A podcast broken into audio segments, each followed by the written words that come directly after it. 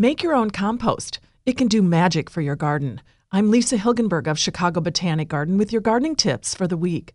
Composting not only keeps lawn waste out of landfills, it creates a rich soil amendment for the garden.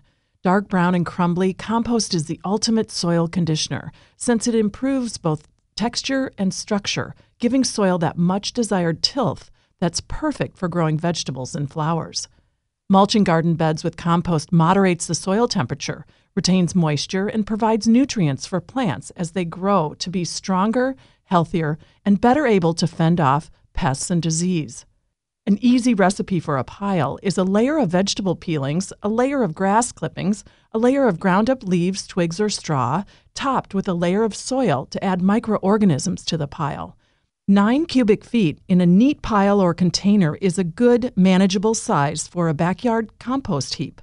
For more tips, click on the podcast tab at WBBMNewsRadio.com. I'm Lisa Hilgenberg for News Radio 1059 WBBM. This episode is brought to you by Progressive Insurance. Whether you love true crime or comedy, celebrity interviews or news, you call the shots on what's in your podcast queue. And guess what?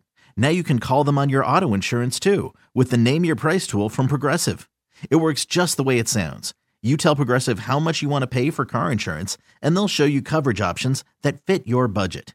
Get your quote today at progressive.com to join the over 28 million drivers who trust Progressive. Progressive Casualty Insurance Company and Affiliates. Price and coverage match limited by state law.